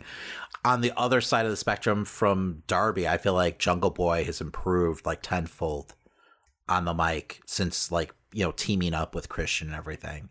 Like you could tell he's a lot more comfortable, you know, cutting these promos and everything like that. Mhm. I thought he did a rather good job tonight, you know, even though it's like a backstage segment. Um, I'm wondering if we do see him go by the Jack Perry name more nowadays. Um, like if this is an evolution of his character, because it really felt like he went out of his way to put an explanation like mark on this promo by you know calling himself Jack Perry instead of Jungle Boy. Um, and I'll be honest with you, I think it's a stupid fucking gimmick, so I'm totally fine with him like, getting rid of it. I know it ruins like Jurassic Express and everything like that, but I still feel like we could see Luchasaurus side with Christian at the end of the day at Oh, the yeah. pay per view, and that's why I'm going to pick Christian to win this. You know, and I feel like that this is just the start of their program. I feel like if any of the matches on this card have a big swerve, it would be this one, where Luchasaurus will definitely get involved and help out Christian in the end. Uh, we haven't seen him since the uh, incident, He- right? He's been yeah, he's been suspended for attacking an official, but we've never seen him actually lay hands on Christian this entire time Mhm. since he's had his baby face turn after two weeks of being a heel. So um, Yeah, I, I you know, once again, like Jericho, never trust Christian. You know, he he always he always has something up his sleeve. You know, he's that kind of heel, which is like my favorite kind of heel. So I, I'm totally good with this. It's a little predictable, but that's fine. You know, all the best wrestling programs I feel like are a little predictable. Um, I have a feeling not that th- this is going to steal the show, but I feel like people are going to be like presently surprised with like how good this match actually is. Oh, and Jungle Boy can so be just a nickname going forward. You know, yeah. like do what do what fucking JR does, which upsets everyone for some reason. You know, just be Jungle Boy Jack Perry. That's exactly. totally fine. but I don't want to see him in a fucking loincloth anymore. we know who your father is. We know that you were raised in fucking Beverly Hills. Or maybe it wasn't. That's a TV show gimmick. But uh-huh. regardless, you weren't raised in the jungle by apes, you know? like we whatever. Anyway. Up next, we had FTR and Wardlow going up against Jay Lethal and the Motor City Machine Guns. I mean, yeah, this match is going to be 10 times better since the Motor City Machine Guns have been added to it instead of Dutt and Singh. It just feels like a match for match sake. I would much rather have this just be a straight up tag match between FTR and the Machine Guns. I, I hear you, but at the same time, I get like they're trying to finish off this storyline, so I, I understand why they're doing it. But it's a storyline of their own, like, it's not a long standing feud or anything, right? It's just FTR No, came yeah. out and, like, helped out Wardlow to be He's good, still our you know, bro. pals, right? Yeah. Uh, So it's really like just over the last like three weeks, right? That this started. Hmm. Um, and I was, and they could still do this, but I was expecting like this all being a huge setup just for us to see Wardlow, uh, powerbomb Singh in the ring, right? Uh, and I mean, like I said, at the end of this match, that might still happen, but I have a feeling that that's going to be a match set up down the line between, you know, Satnam Singh and uh, Wardlow. And it still kind of annoys me that, you know, Wardlow's not defending his TNT title. Mhm. That division, it just hasn't been on track for the last like three or four months. I was really hoping that like once Wardlow got the title, we would see that belt get emphasized more on Yeah. TV and he would be making a bunch of title defenses and that hasn't been the case. I mean there's weeks where he's not even on TV.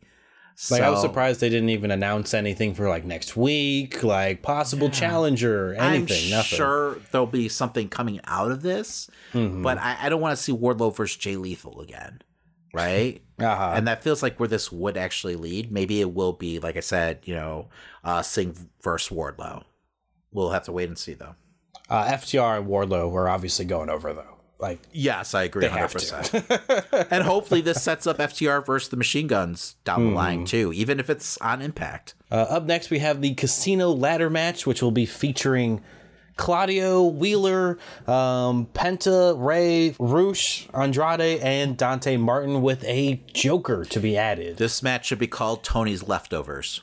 Uh huh. Yeah, because that's pretty much what this match is. It's pretty much everyone who doesn't have a place or a spot on the card right now is getting thrown into this match. It's a little awkward too because it feels like faction warfare. Mm-hmm. You've got the Combat Club, you've got Andrade, you know his his what were they going by?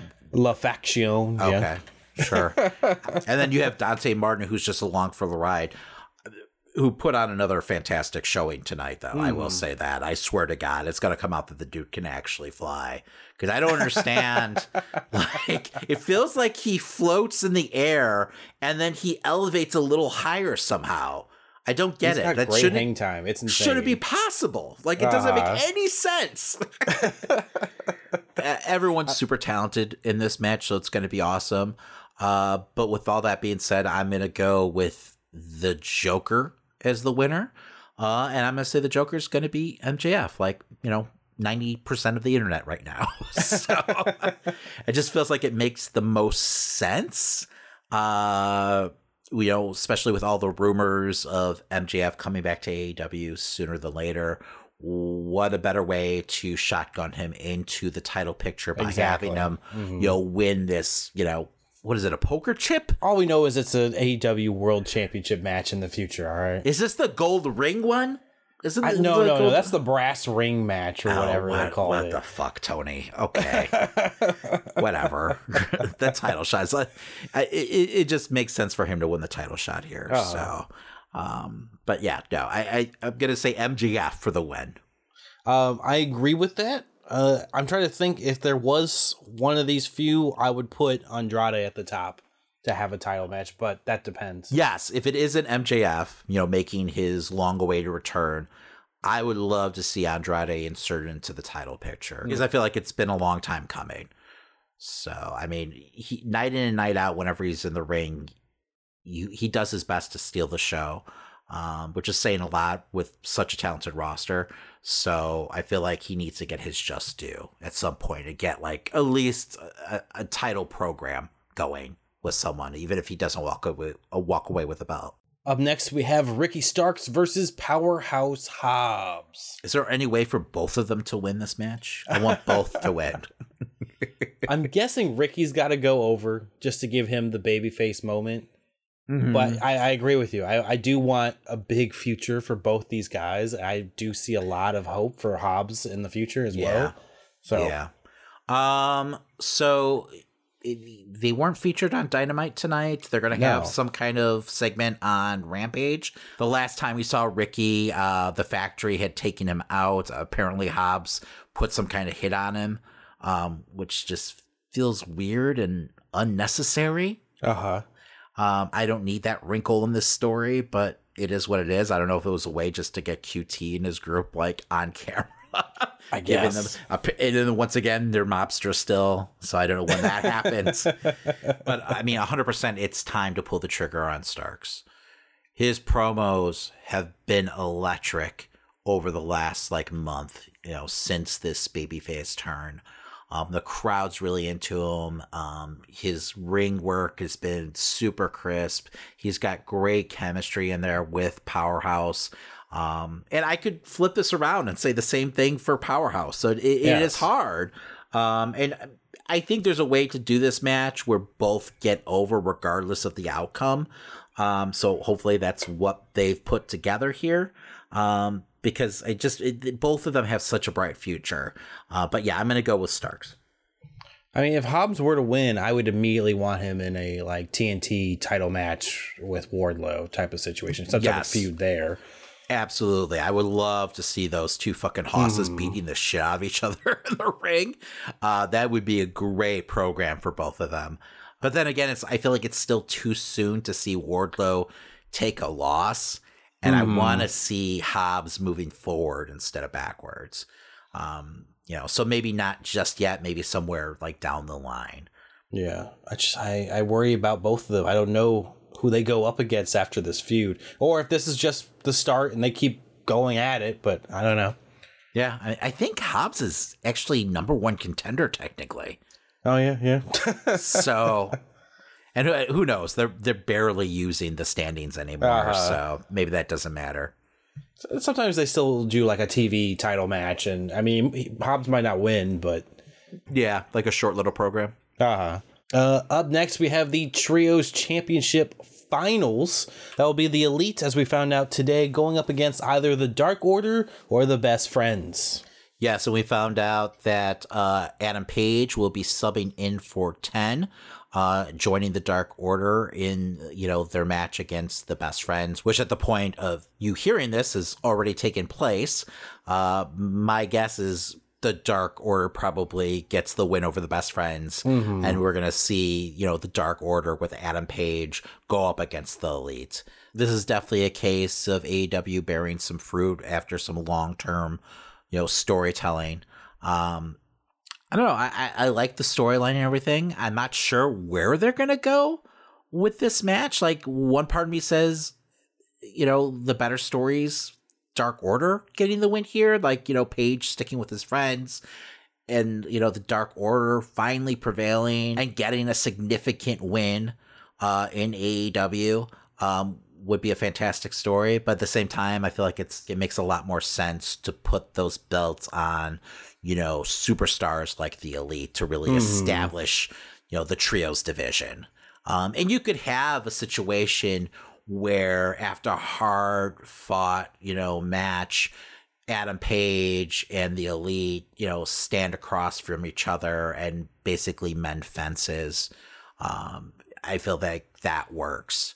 Um, you know, where, you know, they there's no shame in their loss whatsoever. And, you know, they actually convinced everyone that the Dark Order w- could possibly pick up the win. You know, Page still looks like a good friend and everything. And at the same time, you get the long awaited reunion of the Elite finally. What you think about it, I mean, it's pretty much a two two year, two and a half year saga. Oh yeah, right. it's been a while. um, yeah, I, I think the elite have to win. Um, you know, all of this in the end. I do agree the Dark Order will make it to the finals. Um, I, I know John Silver and all of them say, "Hey, Dark Order's forever," but I, I still a part of me thinks that they're slowly just disbanding the group. You know, after um, Anna Jay left, and now it seemed like they tied in some things where Ten could possibly leave and join up with Andrade after you that had segment. Andrade trying to, I think, buy the contract of ten from Evil Uno. Uh huh. That's what I got from. is that what you got from the segment? I like he I- he- offered Uno money. Like he said something about ten, and then he offered Uno money. So I, I think that's where they're going. Did you notice something uh, about his power. Yeah. I Did you know. notice uh, his assistant uh, stun gunning? 10 Yes. too. or you just tased him. Uh-huh. Uh, but yeah. Because yeah, yeah, Andrade said something about taking off his mask and everything too. Like Andrade hates fucking masks. I know. Jesus Christ! Even though he wears one down to the ring, if he sees a mask, he's taking it off. God damn it! Uh, but yeah, no, I, maybe you know, I, I think I think you know Uno and you know uh, Reynolds and Silver can just work as a trios. Yes. you know they don't need ten, so it is what it is. Um, I, I don't want to see them break up necessarily. Um, but it does feel like they need to do something different with their storyline Mhm. because I don't want them to continue just being Adam Page's like little buddies, right? Yeah. because that's kind of what it feels like. I need to be able to take them seriously as competitors at some point. You know. I mean, Reynolds and Silver are great as a tag team, so um, it's just it's hard to take Johnny Hungee seriously. Uh huh. And that's okay. I mean, there's room for that in wrestling. That that's okay. Um, but yeah, I, I just want something different. I th- it feels like they've grown stale over the last you know three or four months. I'll put it this way: I don't, I haven't seen them get over in a way that, that the best friends have. You know, like I, don't know. I see the been- best friends as you know people that might get a big win here and there. Yes, but I think that's mostly because of Orange, right? Yes. Mhm. Um, where I feel like there's a period of time where the Dark Order was incredibly over, um, but they've just cooled off recently um, because they, they don't know what to do with them. Um, and I, I think it's just they don't have that like leadership figure anymore. Mhm. Um, and maybe eventually they have someone else join the group to kind of like you know lead them and give them direction. Um, you know, not saying they need a heel turn or anything like that, but I don't know. Or we're just putting way too much thought into Uh-huh. a team that's meant to be a mid card team, and there's nothing wrong with that. But yeah, no, I, I've got the elite going over, and I've got you know the elite reuniting with Adam Page at the end of the night. So In some form or fashion. yes, yes. Up next, we have Swerve in Our Glory putting their titles on the line against the acclaimed. I'm glad that they're on the card, but at the same time, this feels thrown together last Mhm. minute. It feels like a like a pre-show setup.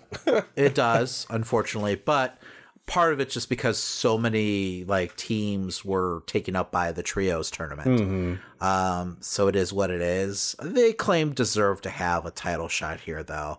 I mean, they've been super over of late. Um, it's just not time yet, in my eyes, to take the belts off of you know Swerve and Our Glory, um, unless they do like a Swerve heel turn, um, which would be out of nowhere. But sometimes those are the best heel turns. So who knows? But I've got Swerve and Our Glory going over. I have Swerve in Our Glory going over as well, but I am surprised that the Gunn Club didn't get added to this match just because of everything that was going on with the acclaimed. At the same time, I'm wondering is there a chance that we get to meet Stokely's group and extend whatever's going on? I feel like that'd be a great way to continue on the uh, Swerve in Our Glory, you know, arc So yes, on Dynamite we saw W Morrissey uh, make his re-debut in AEW, uh, taking out uh, what the hell they're called, the uh, Wingmen, the Wingmen, Yeah, the Wingmen, yes. uh, who been getting more and more like camera time of late, uh, which I'm guessing is a product of the you know the trios division now being a thing.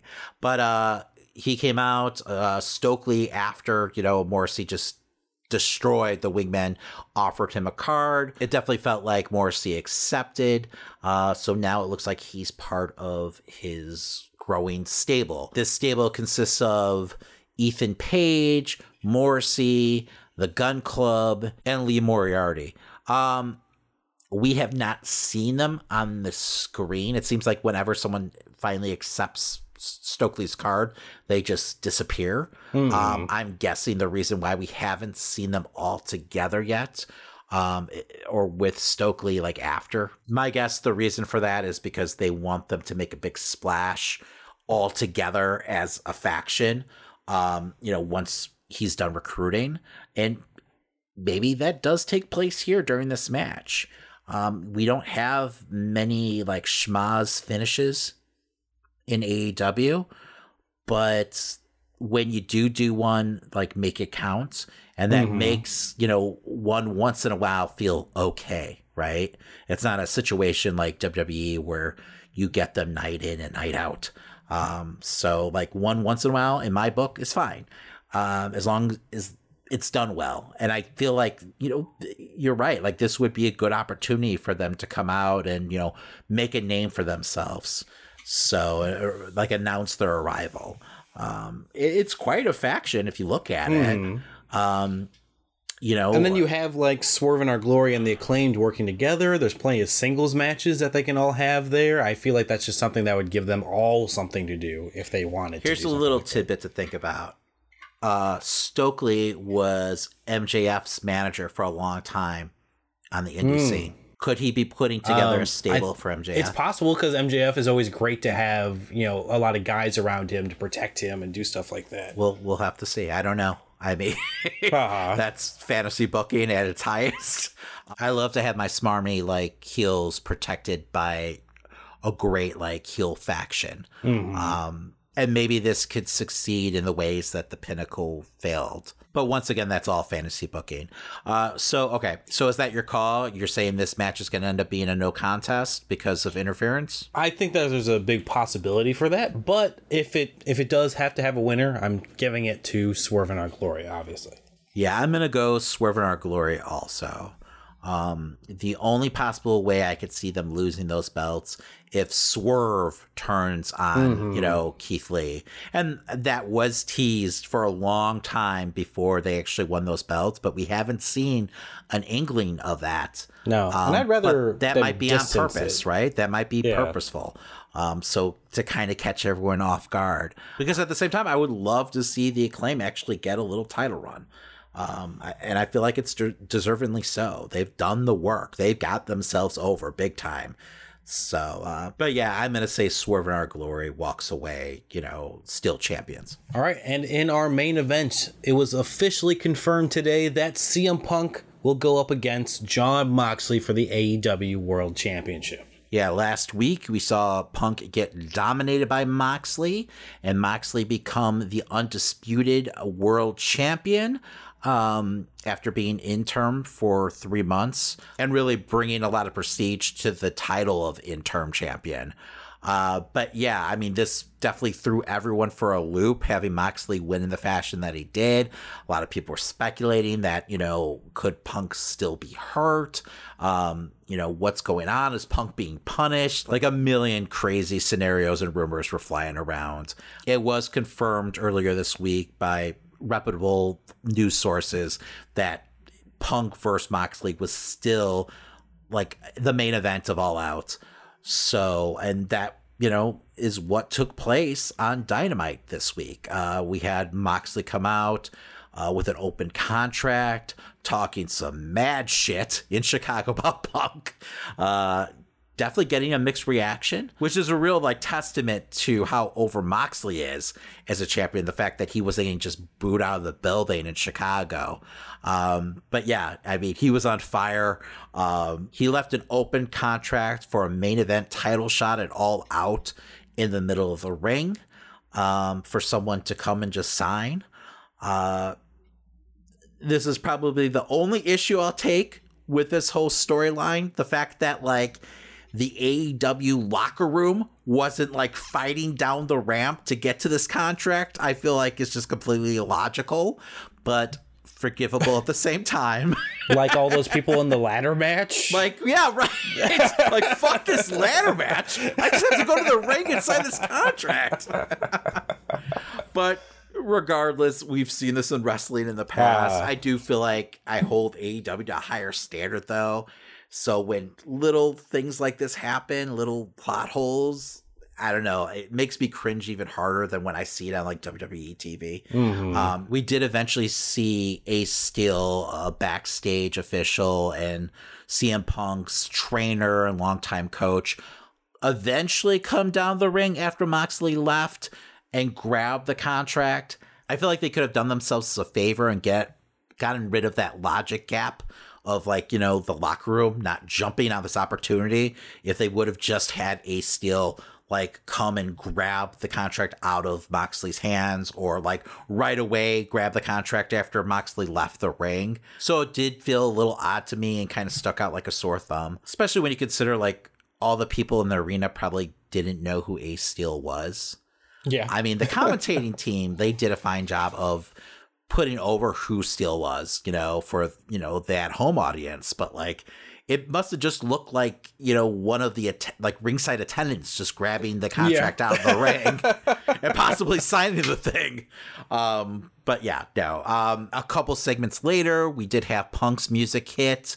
Uh, he came out looking totally dejected, uh, walked down the ring with like tears in his eyes. He proceeded to give what almost sounded like a retirement speech um, until Ace Steel came out and interrupted him and said, This isn't what we talked about backstage. What the hell are you doing? He dropped an F bomb. Yes. Um, he explained who he was, which I thought was important. Mhm. Um, and then he smacked the shit out of Punk, uh, awakening something in Punk. Punk then, you know, fired up, uh, gave a hell of a promo, uh, jumped into the crowd, and signed the contract to challenge Moxley at All Out for the world title. Basically, we got Rocky 3 here. Um, Ah. which I'm totally fine with, and I had a feeling that's probably the the direction they're headed in. Uh, but I don't know. I, I do you feel like this match needed this angle to get over Christian? to get over? No, I, it, it was Moxley versus CM Punk at in Chicago. Anyone was going to want to watch that, no matter what. Um, I agree 100%. And honestly, like after their first exchange on the mic, I was Uh-huh. super stoked for the match. I do feel like it added a little intrigue to the match overall. And I mean, it did get them a huge rating uh, for the night. So that's not a bad thing either. And I mean, it's this match has been pretty much the talk of, you know, wrestling for the last like two weeks, um, especially after the outcome last week. This match has been pretty much the talk of the town, um, you know, of the wrestling world, if you will. So while I agree that I don't think they really needed this angle to get this match over, um, I at the same time don't mind the storytelling at all, and I'm fine with it. Um, I was taken aback last week. I didn't know what direction they're headed in, and it, part of it's just because it feels so different for AEW. Um, apparently, this whole like angle was Moxley's idea. Um, Okay. he's you know he's a big mixed martial arts fan. Um, so was Punk. So this is more of that kind of story, I guess. In MMA, like surprise finishes happen all the time. Um, so I, I get where they're going. I just, I, I, you know, part of me wishes there was a little more time in between that match and the pay per view match. Yes. Um, but once again, it's wrestling. I've seen Mick Foley get thrown off the fucking Hell in the Cell, and And then come back. and then come back later on that night Uh-huh. and interfere in the main event. so, you know, a lot of people are screaming foul because of that, but it's wrestling people. I mean, we literally just saw Cody fucking wrestle Hell in the Cell match with a torn pec, a Mhm. legitimate torn pec. So, I'm fine. I'm fine with that. Well, Uh, who do you think is going over? Is the is the best question. Christian, I have no fucking clue. I mean, like I said before, part of me thinks they're just doing the Rocky storyline, which I love Rocky, so I'm okay with that. Uh, and Punk is going to end up going over here in Chicago. Uh, but part me could see a situation where maybe they swerve us and you have the involvement of MJF at the end of the day. And maybe that ends up costing Punk the match. I believe at the end of their program, and I could be totally misremembering, like, didn't MJF like swear vengeance against Punk? Something like that. Right? Like something along those lines. So what a perfect way to get vengeance than like costing them this huge moment in Chicago. Um I don't know though. I have no idea. Like I, I I'm gonna say Punk is gonna get the win here, especially after losing so decisively. But like part of me wants Moxley to win. Because he's just been so amazing as champion. I mean, he, at this point, for me, he's the wrestler of the year. Like he could do no wrong on the mic, in the ring. I mean, he's just operating on a different level than everyone. So, um, I kind of would love to see Moxley just win straight up here. Do I think that's happening? No, probably not. um, could you see CM Punk turning heel? Like winning the match, but cheating to do so. I can see him turning heel on television. I don't think he's going to do it at all out. It Just would- because it it's too much for Chicago. Yes, it would take some master level heel work on Uh-huh. Punk's part, psychology wise, to get Chicago to boo Punk. Like, I mean, I almost want to see it just because of that. like, what would he have to do? You know, like I, I- the crowd, I feel like is gonna be 70 30, though, Mhm. honestly. Like, listen to the response on Dynamite to Moxley, because there's a lot of people who love Moxley still. So maybe it'd be easier than we think.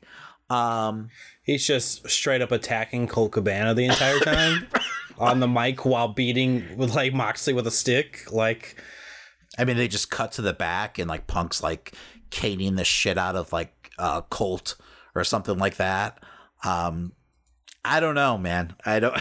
it's gonna be really hard, but maybe it doesn't matter either. Maybe it's okay if he's a baby face in Chicago and heel everywhere else. We did see Stone Cold try to pull the same thing off in Texas. He tried to turn heel in Texas. I mean, this is the biggest baby face Mhm. in wrestling history. Um, try to turn heel in Texas against The Rock with Vince McMahon coming out and handing him a chair. Um, it didn't fucking work in the long run, but I mean, it was a bold attempt, and maybe Punk thinks he can pull it off. Uh, I don't know, but I'm going to go ahead and say it's probably going to be more straightforward than that. And, you know, Punk is going to get to live his Rocky fantasy and win the title back, you know, in Chicago and in front of his home crowd. But I will say, because of the way they've told the story over the last couple weeks, I feel like that outcome is in more doubt than ever. Where I could see them flipping the script and like taking this story somewhere unexpected. I mean, I'm still planted in that Punk is going to win here at All Out. Um, I, I think the story going forward definitely is MJF. I I don't know if they they definitely won't go right into a title match between the two of them. I think they'll you know wait a second. You know they'll have maybe MJF taunting it at him or something. I but think if MJF wins that contract in the ladder match, that that match is taking place at Arthur Ashe. so. You think it would happen in the next two weeks? Yes, I think especially because it's a New York crowd. So I I just wonder because They need Punk's some- reign got cut so short that they would want him to hold on to it for longer. I don't know, man. I feel like they've been keeping MJ off off camera for this moment for the last three months. Hmm. So, and maybe like Punk's injury kind of delayed all that. Um, but it, it feels like that's the perfect match for Arthur Ashe. Um, they need something big. Like tickets haven't been that great either. Mhm. You know, um, and it doesn't feel like they're going to do Kingston versus Punk at Yeah. this point. so, which I mean, they could go back to that, and that's been the match everyone's been fantasy booking, and it makes sense. Um, but it just feels like you know MJF versus Punk um, in New York is just a surefire sellout, you know, for them. So why not pull the trigger? Um, and maybe just Punk's title reign is snake bit. There's nothing wrong with that story. No, I mean I'm fine with it. I want to see Kingston or MJF as champion, you know, either this year or in the upcoming year. So I'm I'm ready to go. I, I definitely just think Punk is winning this though, for No, sure. No, and that's my prediction too. So I feel Uh. like I feel like it's going to be straight up win. You know, fantasy Hmm. booking aside, but you know the night ends with MJF facing off with Punk in the ring. You know, holding on to whatever the fuck Tony has hanging over the fucking ring for that ladder match. A gold ring or poker chip. Hopefully, it's just, just- a fucking contract. Yeah, hopefully it's just a briefcase or some shit. Who knows? Um, they probably don't want to do the briefcase because it's too much like Money in the Bank, right? I guess. I'm assuming. Uh, but anyway, regardless, uh, there's another way you could do it. You could have MJF costing Punk the match, and then have Punk versus MJF at Arthur Ashe, you know, with no title on the line. Um, Mhm. Have MJF go over and then go and challenge Moxley. And you could have Moxley versus Kingston, you know, Yeah. at Arthur Ashe, um, and just you know have Moxley give him the title shot because he he's his friend. Um, I would love to see Kingston win that belt, even if it's for a short title reign uh, in New York. I, I think the place would just explode. Um, it would be one hell of a story and something that'd be really deserving for Kingston because, I mean, my God, if you look from where he came from to where he is now, it's like one of Mhm. really one of the top baby faces in the company. That moment would be the perfect bow on top of you know Kingston's run in AEW so far. Just hopefully the events between him and Sammy haven't, you know, spoiled his future as world champion right now. That is true. All right, but that does it for this week. Uh, make sure you join us next week as we review AEW All Out. And we can find out just how fucking wrong we were. Because we don't know shit. Morrissey world champion by the end of the show. Somehow. Oh, dear God. Only if Enzo's in his corner.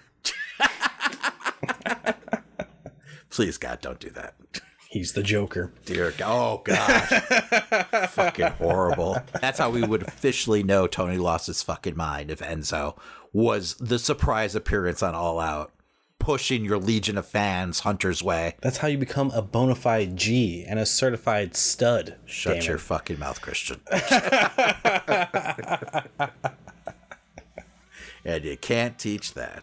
Well, that does it for this week. That's right, and as a friendly reminder, if you're listening to us on your favorite podcast platform, remember to subscribe, rate, and give us a five star review. Exactly. It sure does help an independent podcast like ours continue to grow. And while you're at it, make sure to tell a friend. Plus, if you like any of the stories we talked about on this week's episode, make sure to check us out on Facebook, Instagram, and Twitter to catch the full articles, trailers, memes, and more. That's right, you can follow us at Amazing Nerd Show on all social media platforms. And hey, if you're looking for extra content, make sure to catch our streams every weekend on Twitch, plus YouTube videos Monday through Friday. Want to support the show further? You can head over to teepublic.com and get yourself some amazing Nerd Show merch. We've got t shirts, hoodies, stickers, and more. And if you post what you bought and tag us on social media, we'll send you some additional nerd swag if you live in the United States. Well, alright, Damon, what are we talking about next week?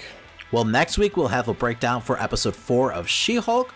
We'll also be reviewing the premiere episode of the Lord of the Rings series, The Rings of Power, and we'll be reviewing episode 3 of House of the Dragon. And on top of that, we'll see if AEW burns down the house with All Out. My name's Christian. And my name's Damon. And that was The Amazing Nerd Show.